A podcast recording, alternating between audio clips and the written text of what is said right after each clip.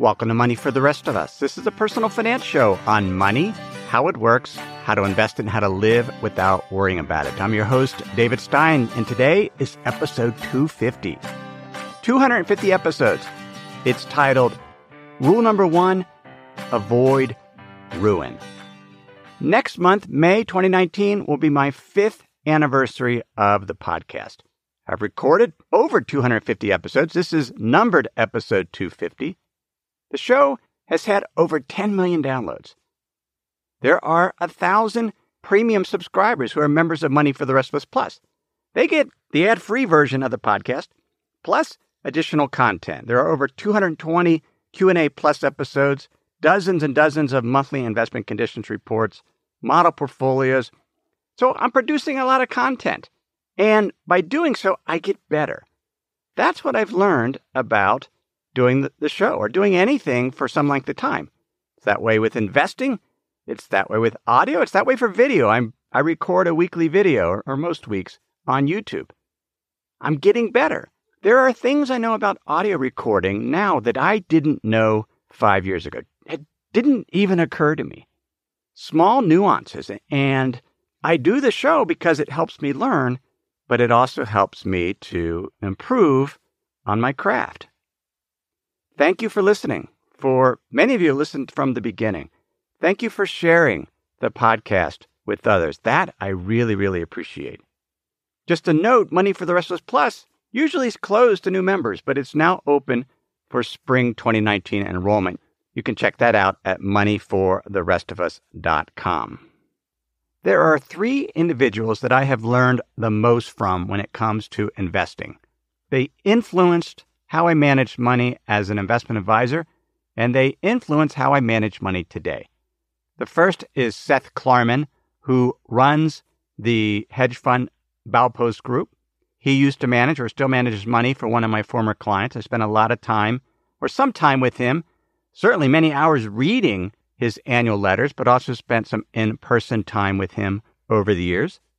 The second is Ned Davis of Ned Davis Research. I've subscribed to their service for over 15 years and have learned an incredible amount from him and his colleagues at Ned Davis Research. And the third person is Nassim Nicholas Taleb. One of his teachings I want to share today.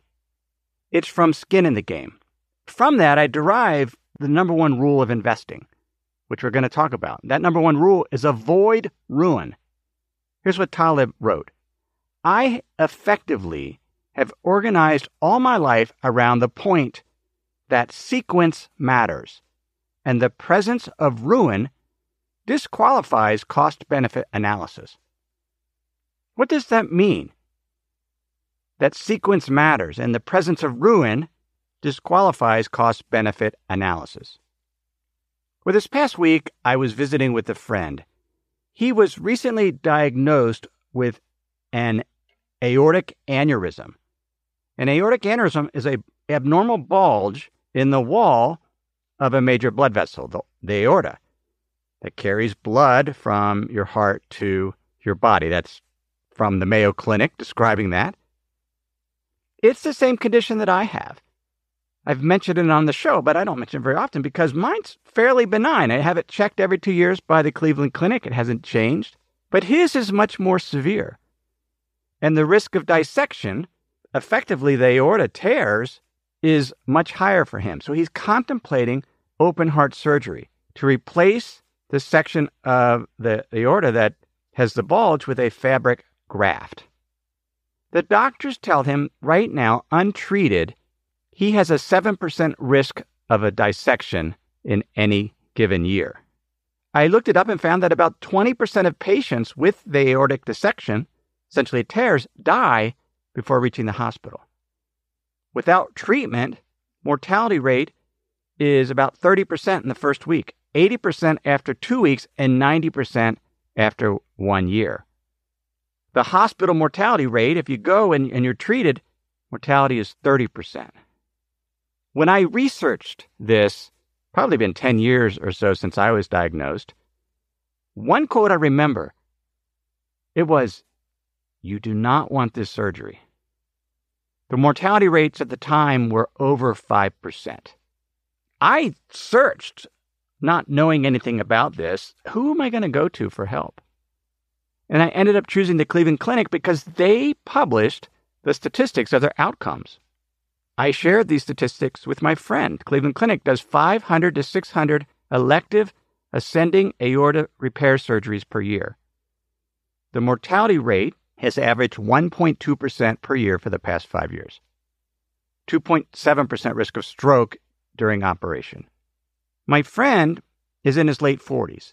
A healthy individual in his late 40s has about a 0.4% probability of dying that year. This is according to the Social Security Administration. He has a decision to make. There's a 1% chance of probability of dying during the operation based on the statistics at the Cleveland Clinic. But there's a 7% probability of dissection of the aorta, in which case the, the risk of dying increases. You can't compare the 1% probability of surgery death to the 7% probability of dissection. These probabilities are across an entire population, which means 7 out of 100 individuals with a severe aortic aneurysm will die this year. But if each year there is a 7% probability you will die from an aortic dissection, then as time passes, your probability of dying approaches 100%. You'll die sooner rather than later. But that's different for the surgery. Well, in some ways, it's the same. If you had this surgery every year and there was a 1 to 2% chance of dying, eventually it wouldn't work out and you would die. But in his case, he just needs to do the surgery once. And by doing so, his probability of dying in any given year will fall significantly. What Taleb means that sequence matters is that we live through time, that we're changed by events as time passes. And if there is an event that can ruin us, can kill us, bankrupt us, particularly with repeated exposure, such as the case with my friend, he has repeated exposure to the probability of his aorta dissecting.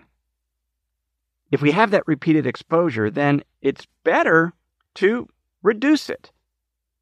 Rather than trying to get better at forecasting probabilities, it's better to just reduce that exposure. There's a paper by O. Peters and M. Gell-Mann called Evaluating Gambles Using Dynamics. They write Gambles are often treated in economics as so called one shot games, meaning they are not part of any dynamic and are assumed to reside outside of time. A Monte Carlo simulation where you run 5,000 iterations on a particular portfolio. That that takes place out time. We're not living through that. It's a it's a statistical analysis. But in life, we are changed by the events. We just get one shot and we're going through time. We're not calculating probabilities outside of time.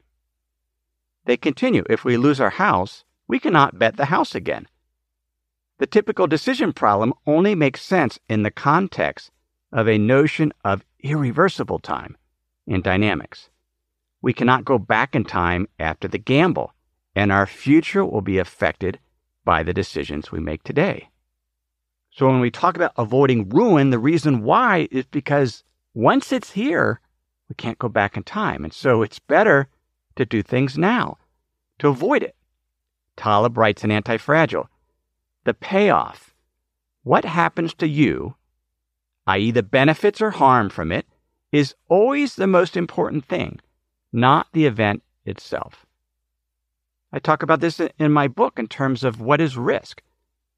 Risk is the personal financial harm of an event in the financial markets. It's the personal harm and not it's not just the event, it's how it affects you through time. Taleb continues, instead of trying to improve our ability to predict the future, it is vastly more effective to modify your exposure and learn to get out of trouble. Modify our exposure. I thought about this a lot this week. I, came across a really cool paper It's called Stock Market Charts You Never Saw. It's by Edward F. McQuarrie. He's a professor emeritus. He's not a finance professor, which means he's, he's outside of the mainstream, which is why I like him.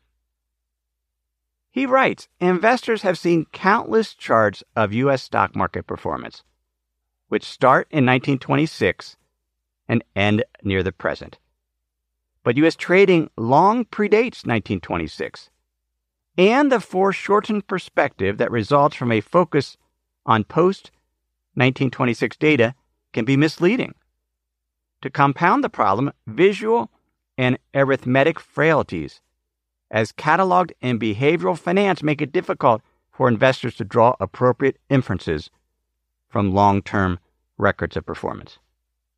Have you seen these charts? From 1926, it shows how much you would have made a dollar invested. And yeah, there's there's some dips, but at the end, hey, stocks for the long run. You're going to come out ahead. Except we don't invest over a 93 year period. We invest in smaller chunks of time. A 30 year retirement, 35 years saving for retirement. What happened during those shorter time frames. Bonds outperformed stocks from 1865 to 1901. That's a 36 year period. The markets were primarily consisted of railroad stocks and railroad bonds. Bonds outperformed stocks from 1929 to 1951. That's a 22 year period. Stocks and bonds were about the same from February 1980 to February 2009. That's a 29 year period. And there's all these periods in between.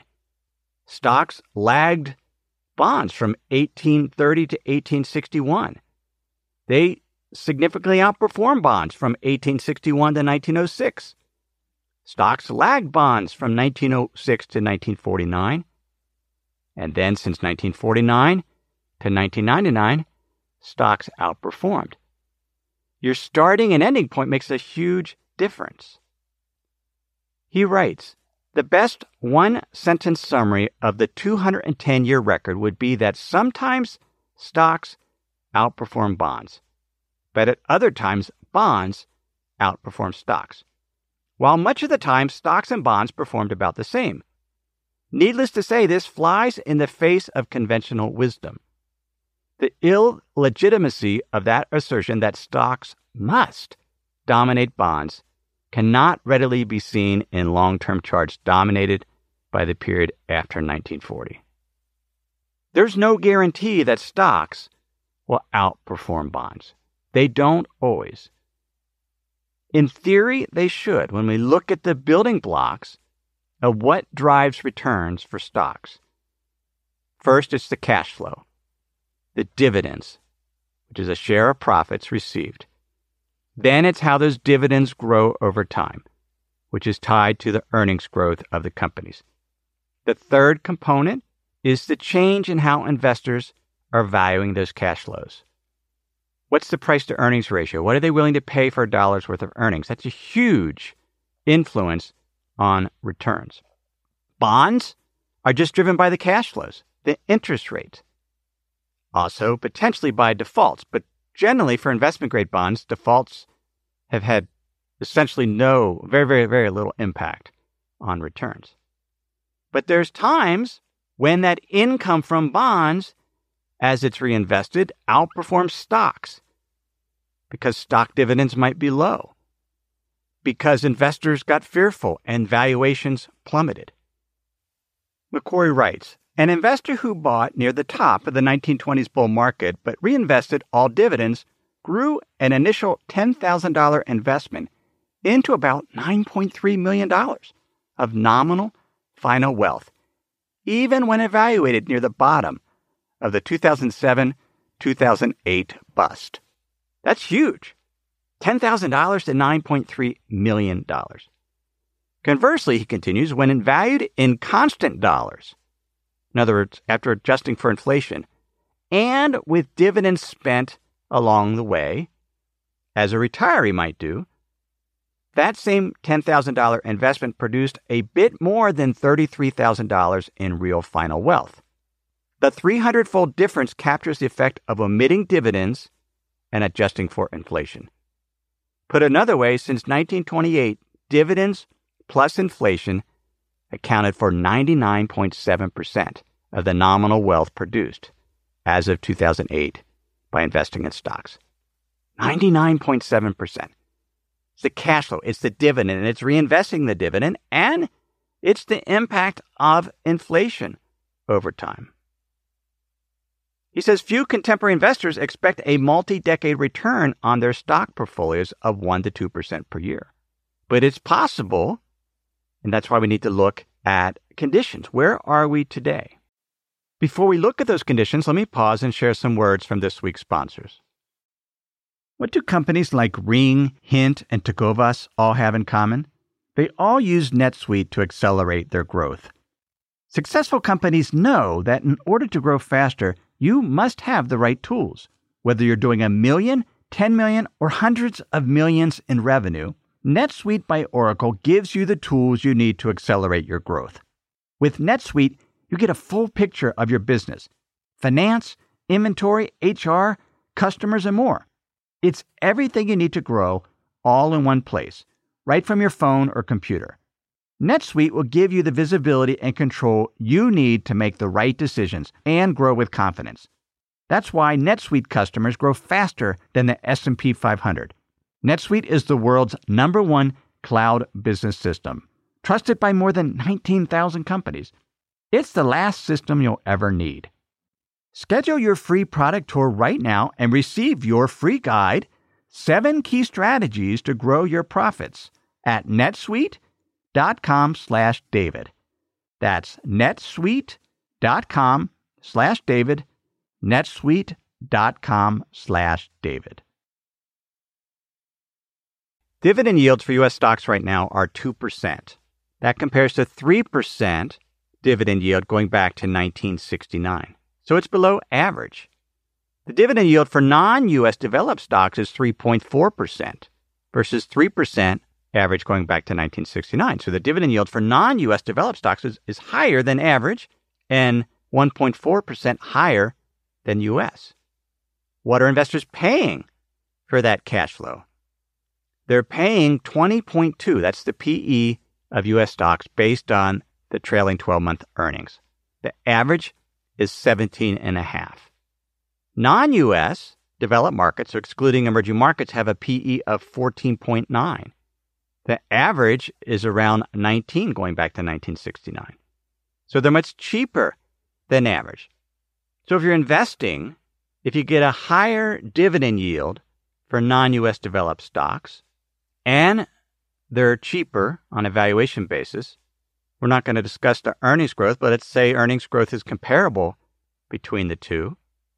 Then non US stocks are expected to earn more than US stocks.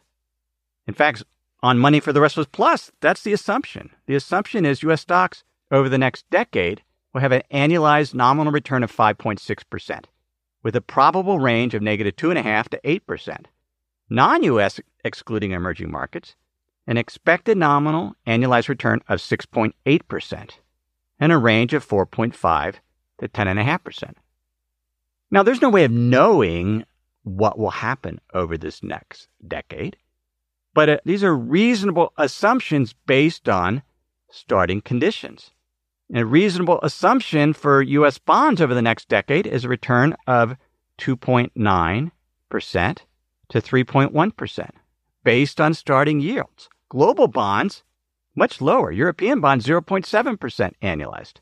UK bonds, about 6.1%. That's the starting conditions. Having some reasonable assumptions are important, but recognizing it doesn't have to be that way. And this becomes really, really important when it comes to retirement spending. If you're in retirement, as you're saving for retirement, there's plenty of time, often because your balances are small, you're still saving you can take more risk. You can have more in stocks. If stocks underperform bonds, it's not the end of the world because you continue to save. On Money for the Rest of Us Plus, we've been discussing in the forums a little bit about how do you invest in retirement? what should be the spending rule? What should be the asset allocation? One of the members there brought to my attention a book. It's called Living Off Your Money. It's by Michael McClung. It's 350 pages, and he goes into very fine detail on different spending rules. The traditional rule is you spend 4% of your starting retirement nest egg balance and you increase that amount spent by the rate of inflation. That's just one rule. There's other ways to go about it. He analyzes about 20 or more. There are a number of risk factors when it comes to retirement. There's the withdrawal rate. There's how long are you going to live in terms of retirement length. There's portfolio returns. How does the portfolio do? What are the volatility of the returns? What about the sequence of returns? Are returns poor when you start out retiring? Or are they higher than normal? And inflation is a huge risk factor. McClung recognizes these factors, he describes them, and then he tests. The main point of the book is to test these different spending rules. He points out, though, there are known retirement risks which he defines as everything we know from the historical market data. Because he's running scenarios. He's saying, all right, if we use this asset mix, this spending rule, how did it perform if you retired in 1928, 1935, 1948, using a 30 year retirement period? And what he's trying to determine is what is known as the maximum sustainable withdrawal rate.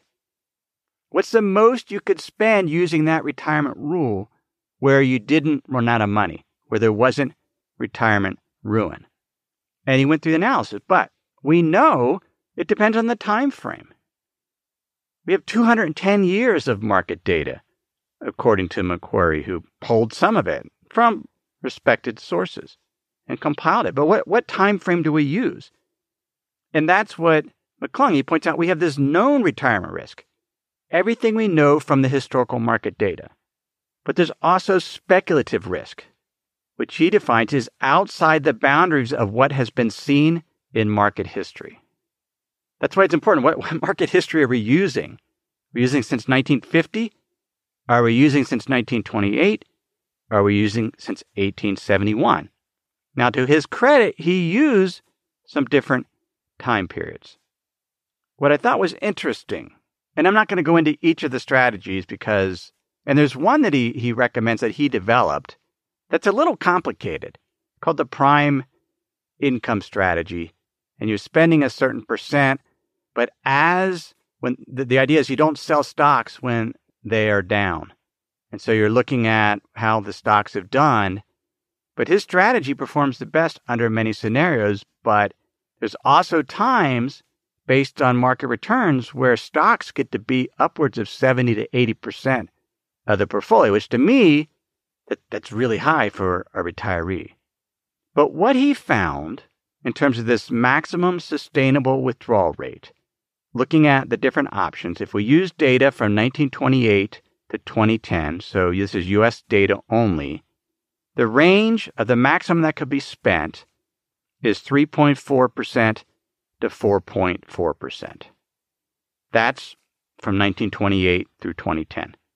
So the best strategy, you could spend 4.4% in the initial year of retirement and not run out of money over a 30 year retirement window.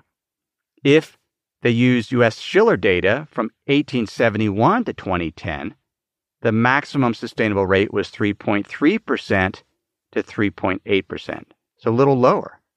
UK data from 1923 to 2010 was 2.2% to 3.8%. In Japan, from 1950 to 2010, it was from 3% to 4.3% in terms of the maximum that was sustainable withdrawal rate. Now, one of the analysis that he did, he says, well, what if we dropped out 10%, the 10% worst case scenarios? So instead of sort of the 100% maximum sustainable withdrawal rate where there's no retirement ruin, no failure, what could the spending rate be if we ignored the 10% of the cases where the particular spending rule failed and only focused on the 90% that were successful? Well, if you do that, you can spend a lot more. It's upwards of 5%. But we live through time. We can't just do this outside of time. What if you were living in that scenario and the rule didn't work? You ran out of money. Here was the most interesting analysis that he did. He called it a bootstrapping simulation.